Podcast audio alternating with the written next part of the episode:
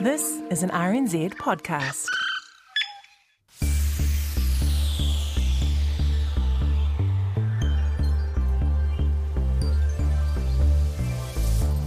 At this time last year, we were in the midst of a level 4 lockdown, and most media companies couldn't say what the short term future was for them, let alone if they would still be in business in the medium or long term. The government unveiled a package of measures at the time, which it valued at $50 million, and at that time, the Broadcasting and Digital Media Minister Chris Faafoi called it an adrenaline shot to ease the immediate financial stress among media companies. Now, most of these measures, it was noted at that time, would give broadcasters a handy break, such as cutting their contributions to their publicly funded programs and waiving the fees they pay to state owned transmission company Kordia. A much smaller sum, about $11 million, was set aside to help publishers of news in ways that weren't quite clear. But months later, it still wasn't clear which media companies had got that money, or if some of it had been spent at all. One who did inquire about that was Stuff political reporter Thomas Coughlan. Almost a year to the day since the government announced the COVID measures, he published the results on the Stuff website, and we'll look at those with him in just a moment. But while the $50 million of adrenaline was a handy help to some of our COVID hit media companies, it was small change compared to the epic scale of the subsidies generated by the deal the government struck recently with the giant tech company Amazon to make a Lord of the Rings TV series here in the years ahead. This was also revealed late last week by Stuff's Thomas Coughlan.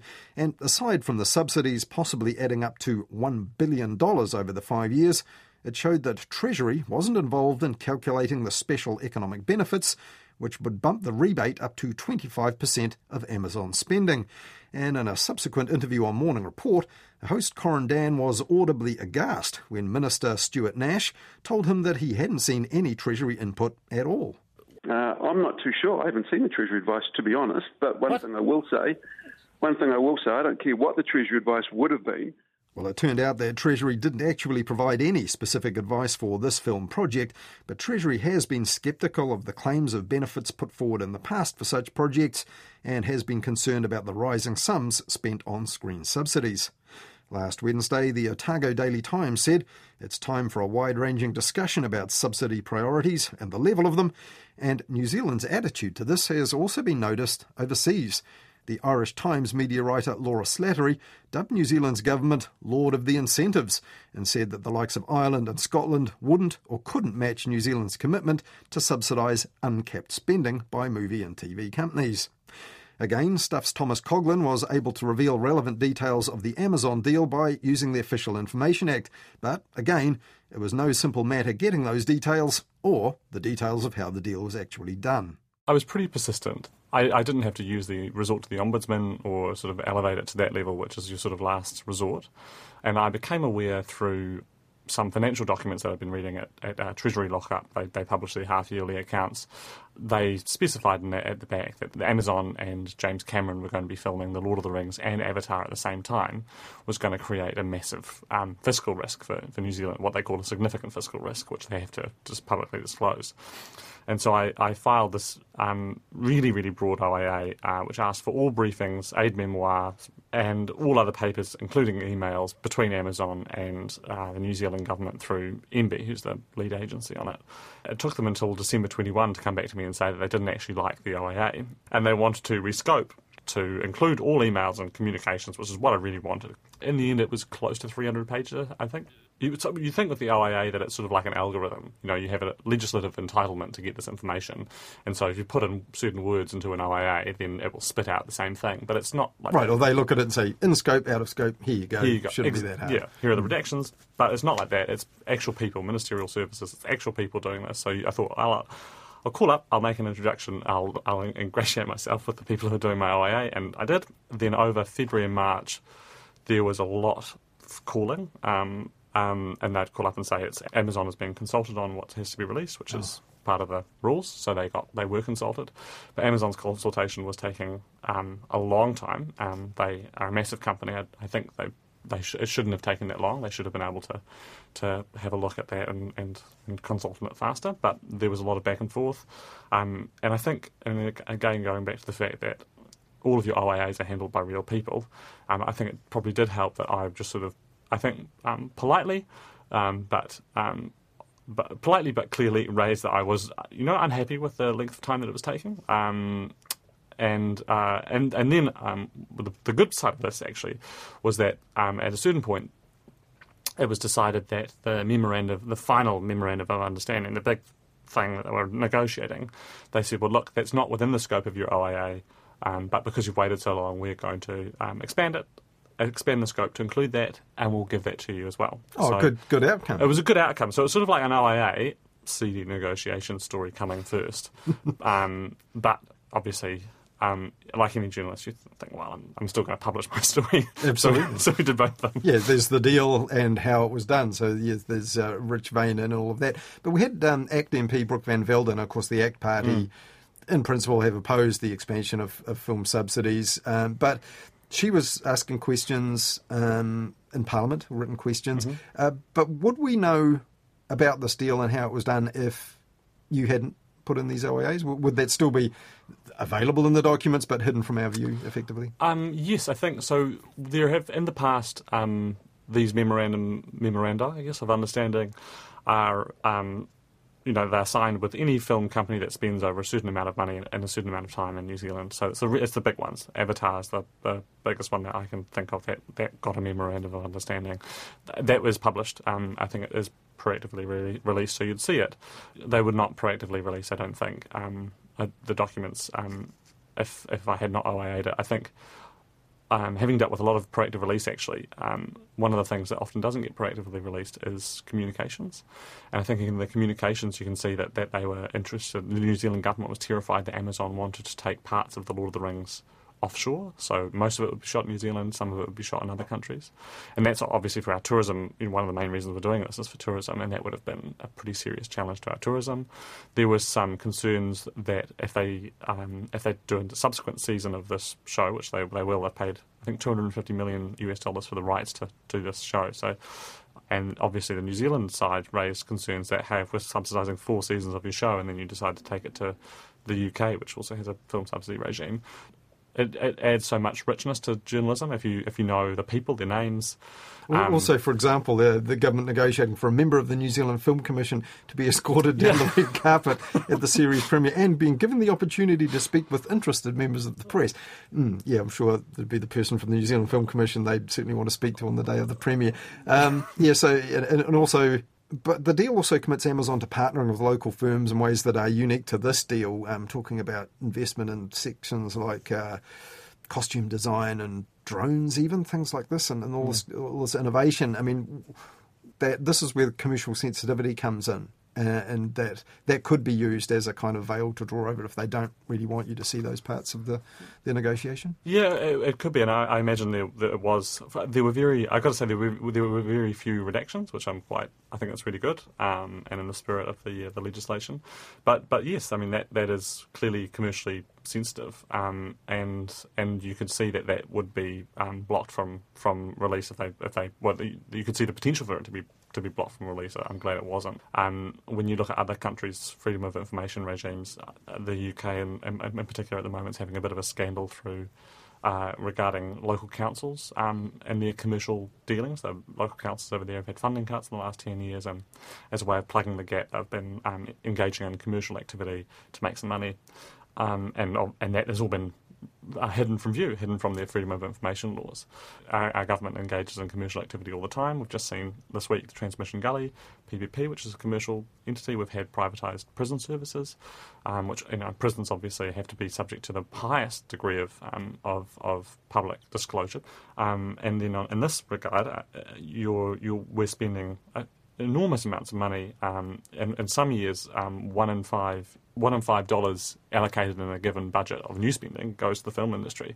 So it's very. I think when you when you're talking about those sums of money, if you are if you are a commercial entity which is calling on vast reserves of of government money, um, or engaging in a pretty sensitive government activity like building a road or, or incarcerating people, you have to sort of think, well, hey, I'm going to be subject to a higher degree of public disclosure here. That has to be part of the rules.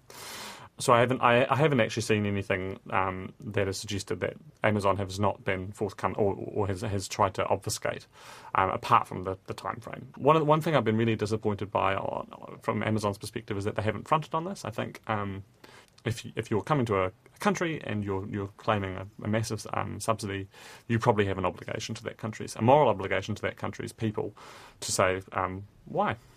And Amazon hasn't taken up that opportunity. You just know when you're emailing them that you're not going to get a response. That's it. I knew it. well, turning from the eye-watering sums in the Lord of the Rings uh, subsidies to the much more modest uh, sum spent by the government, a $50 million package uh, almost a year ago exactly. Uh, the government announced, the minister called it an adrenaline shot to help the media out when things were looking very, very uncertain. Um, was it a straightforward exercise getting information via the Official Information Act about where all that money went? This one was a, a bit of a nuisance as well. I mean, every every OIA request has its own little fishhooks. Towards the end of the statutory timeframe, um, I was given an email saying that um, that wouldn't, I wouldn't be getting the information because it was about to be released um, publicly. That is a legitimate grounds for refusing an OIA. The, the, I, I, sort of thought, well, you could probably have told me that when I filed the OIA rather yeah, than waiting for it. I think so. You know, That's right. and that was frustrating. And then out of the blue, the actual the day that I was um, the day that I filed the second Amazon story, um, the Ministry of Culture and Heritage, they got in touch with an email saying, "Oh, here it is." Yeah. But, but one of the problems here was that the biggest chunk of that $50 million, tw- just over 20 million of it, uh, is uh, that slice that went to broadcasters to give them a break on their transmission fees via Kordia, the state owned trans- transmission company. So officials wouldn't reveal to you which broadcasters had claimed that money, citing commercial sensitivity, uh, which I guess is not um, not unexpected. But aside from that, so there's still thirty million dollars in play, and just to make use of in ways that weren't clear. Was it easy to work out where that money went once they'd given you that information? Um, yeah, well, it was. It was. In a spreadsheet, which made it very easy to to collate. And, and I was actually for our readers. One thing I, I like to do is to when I get the OIA is to upload it to our website so that people can see the primary source and kind of you know use it for their own journalism or just to have a bit of a gander, really. Just under $5 million dispensed in government advertising uh, to big media outlets, which, which which was interesting because I guess some companies like NZME Stuff, you know, that would be really handy to be getting a bit over a million dollars Yeah. each, given that both companies, of course, were receiving the wage subsidy too, uh, if they required at that time. Yeah, you could. I, it was the way that the, the way that the OIA was presented made it very easy to to look at who got what and and and what area of assistance they received it. Some assistance to really small publications, which I quite was interesting to see. Yeah, there were more, more than 300 of them, all getting just under $13,000 Yeah. each, the same sum. Why was it the dispensed like that? I so this was something I um the story landed quite late. The, the OIA landed late in the afternoon on a Friday, so I didn't actually find this out at the time I filed the story. But I, I subsequently got back in touch with the Ministry of Culture and Heritage, and it's quite simple. Got a rough um, estimate of how many outlets they that would be, there would be. They just divided the pool of money by how much how many outlets were going to claim it, and then um, they subsequently found um, other outlets which needed the money, so they raised the allowance and paid that to them as well. But uh, coming down to the, the lower level of that uh, $50 million announcement, there was $1.3 million earmarked for government departments uh, to take out subscriptions uh, effectively with online news services here um, operating paywalls. Um, and now your work shows that it actually ended up being about one and a half million, so they spent a bit more on that with a whole range of services. It's interesting, say, for example, uh, National Business Review. Um, which is now uh, an online only operation. Uh, they got uh, $270,000 from these government departments. That's a significant boost for a, something of, of that scale. However, during the COVID outbreak uh, or the, the, the lockdown, where things were really acute for the media, the likes of, well, Stuff was actually appealing to its readers for support, and they haven't. They don't have a subscription thing, so nothing for a government department to subscribe to. Um, some hard feelings at stuff, perhaps, that, that you were not able to benefit from this, and you wouldn't have been the only one because there are other online outlets out there doing news um, that that don't operate any kind of paywall. But I remember with my colleagues at the time being like, "Well, does this mean, you know, um, we're going to see a few more newspapers in the lobbies of, of ministries and stuff? Because we do, you know, you can subscribe to a, a staff newspaper, but obvi- obviously not. um, and actually, it's the, the subscription thing is, it's a, I think it's a perennial issue in terms of government funding for um, media. It's a it's a concern I think for for any um, any organisation taking public funding for um, a media for, for, for, public interest media. Um, I think there, there's an obvious argument that it should be um, that it should be publicly available for, for free. That's what you know. If, if you're you're taking money from people to, to do something that's a public good, then those people shouldn't have to pay again to see it. And finally, Thomas, now you mentioned that both these stories came together, and both on a Friday. I mean, that's a journalist bugbear, isn't it? That uh, stuff being released on a Friday, um, often when it's perhaps you know sensitive or has been sought for a long time. Do you think that's um, in any way just a coincidence? Just happened to be the Friday for these things? Yeah, I mean, so the Amazon story was um, I was given a heads up that it was coming, so I could clear my diary for it, and the the actual um, the the the big data set for Amazon came on the Thursday morning, and we put the story up on the Friday, which meant that the big Amazon story, the, the long negotiation story, I wrote on the Thursday night and the Friday, which gave um, you the opportunity to talk about the dinners and trips to Waiheke Island. Yeah, exactly. Because like that. that's what I really, you know, that's that's the it's not the it's the the, the break of the MOU is is exciting, but the this, what you really want is the sort of the people behind it. Um, and but certainly, yeah, I mean, I, we last year. Um, last year the government got into a nasty habit of of Friday afternoon um, dumps, and actually, fortunately, um, the discontent of, of many people was expressed, and they've stopped. So that's good. Um, they, they they are much better at telegraphing when they're going to put stuff out, and um, and and uh, you know, I think always when you're holding people to, to account, you should um, give points for good behaviour, and that is certainly something that was bad and that which has been fixed. So I'm grateful for it. So, Thomas, when the Official Information Act and its effectiveness has been reviewed in the past, the government's been urged to do more, release more um, proactively. But is that, in your mind, working out, or are there fishhooks in this proactive release? I think there are there are aspects of it that are really good. They proactively release cabinet papers, and you know, interested people go through and look at those. So that is happening more now than it used to. Absolutely, there's, okay. there's un- undoubtedly that's a, that's a very positive side effect. You have a high stuff that, that might not be um, released otherwise is being released, and people are looking at it, and and then people who are in certain areas, uh, like like people who are interested in tax issues, for example, always look over the tax um, proactive releases, and then they'll pick up the phone and say, "Have you seen this on the IRD website? I think it's something you'd be interested in." So, in the, with the media in mind and this public media policy stuff, Ministry for Culture and Heritage has a section yeah. on its website for proactively released material. Precisely, and an interested person, you know, if I had an OIA, an interested person would probably look at that, say, oh, interesting, you know, and then they'd, they'd draw your attention to it, and then you'd, you'd, probably do a story. Where I think it gets really complicated, and where I think there's a threat is, is um, things can be refused under the OIA if they're about to be proactively released. So that that is a, an issue, but it does mean that, that the information does have to come out at some point. Um, the other issue. Well, there's a pain in the neck when you're a journalist who wants yeah, an exclusive who wants story. A yeah, okay. yeah, it's a real pain. Um, so yes, I actually hate when I OIA something saying that it's going to be proactively released. I, I don't like that. Um, selfishly, um, the but the big I think the biggest concern is that um, around big issues, the budget's always proactively released, and last year we saw the COVID documents proactively released, um, and the issue the, the, the, COVID, the issue with, with proactively releasing um, stuff like that is the government almost imagines an OIA that's been filed and responds to that OIA with the proactive release of papers. And I think in the, the case of the COVID 19 documents, they were, um, they were documents relating to decisions that were made around COVID 19, but they didn't include like low level documents, little memos. and. So, why would that matter? Uh, because you never know what you're going to find and it gives a picture of what is being presented to ministers, and it, it helps you understand whether they were given the full advice when they made a decision. And obviously, you're looking at it from the perspective of the future, and you're looking back and saying, well, did they make the right decision? If they made the wrong decision, were they given advice which would have helped them make the right decision? And in the case, in my my big example with the case of the um, the, the, the papers that were proactively released around COVID nineteen is that they did they painted a pretty good picture of the government, which was getting good advice from its, particularly the health ministry, ministry and some advice from Treasury, good advice, and was making good decisions based on that advice. And it, it was a pretty glowing picture of the government.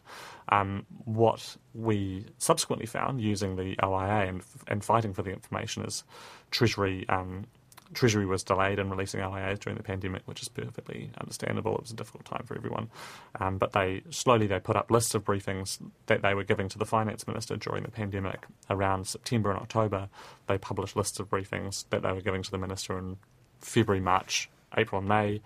From those lists of briefings, we said we'd like this document, this document, this document, this document. And the picture that emerged when those documents were eventually um, given to us in January and February this year is that the government was given advice, very explicit advice, on the economic response to the pandemic, which is you know which is a mixed bag. On yeah, the plus sure. side, most of us have still got our jobs. Absolutely successful in that regard, but it's made the housing problem, which was already a problem, um, much much worse. It's deepened inequality, and it, you know New Zealand, New Zealand's economic response is probably the least successful part of the COVID response, and I think the, the inequality story in New Zealand is worse here than it is in many other comparable countries. So we're you know we're, we're leading the pack on the health response, no doubt about that. But so the stuff that illustrated arguments about that was not in the proactive was not. In the proactive release, and not just that. I mean, the first document that was the, the biggest smoking gun was was not a COVID document. Um, the subsequent the subsequent documents that, that did say so the, the, the first document says if things get bad in any economic crisis, the Reserve Bank's going to start printing money effectively. Um, that was, I think, January. And then the document in February and March said, oh, things are getting really bad. The Reserve Bank, you know, this is the hypothetical thing that we're talking about in January. It's going to happen. And and it warned the and the thing that the thing that the reason why to go back to your original point the reason why we like the small little papers is that the small little papers show that a minister was, was being reminded, and just like some of the papers are two pages long, but it shows that the minister is being reminded, hey, we've warned you about that. You know, just remember this. Um, you're, you're a busy person, you read thousands of pages a day, but just remember that, that you have this advice, that you know what to do, that we've told you, we've given you advice on this. And I think um, what was, yeah, the, the, the, the, the thing that's dangerous about proactive release and the thing that was left out of the, that was left out of those proactive releases is the fact that the government was warned um, that things could get quite bad in terms of inequality in house asset prices. They were warned not just once but repeatedly, and they were warned right on the eve of the Reserve Bank actually doing the thing that it did to, um, which effectively um, lifted property prices.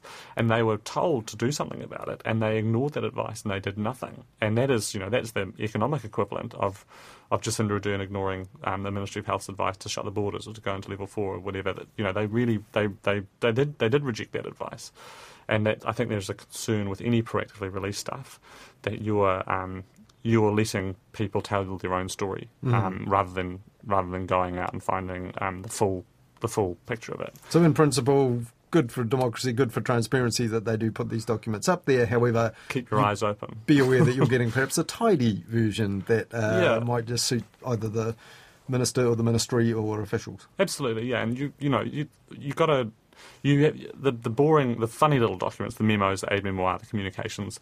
Those things tell the the real picture, and they, they you get a real sense of the temperature.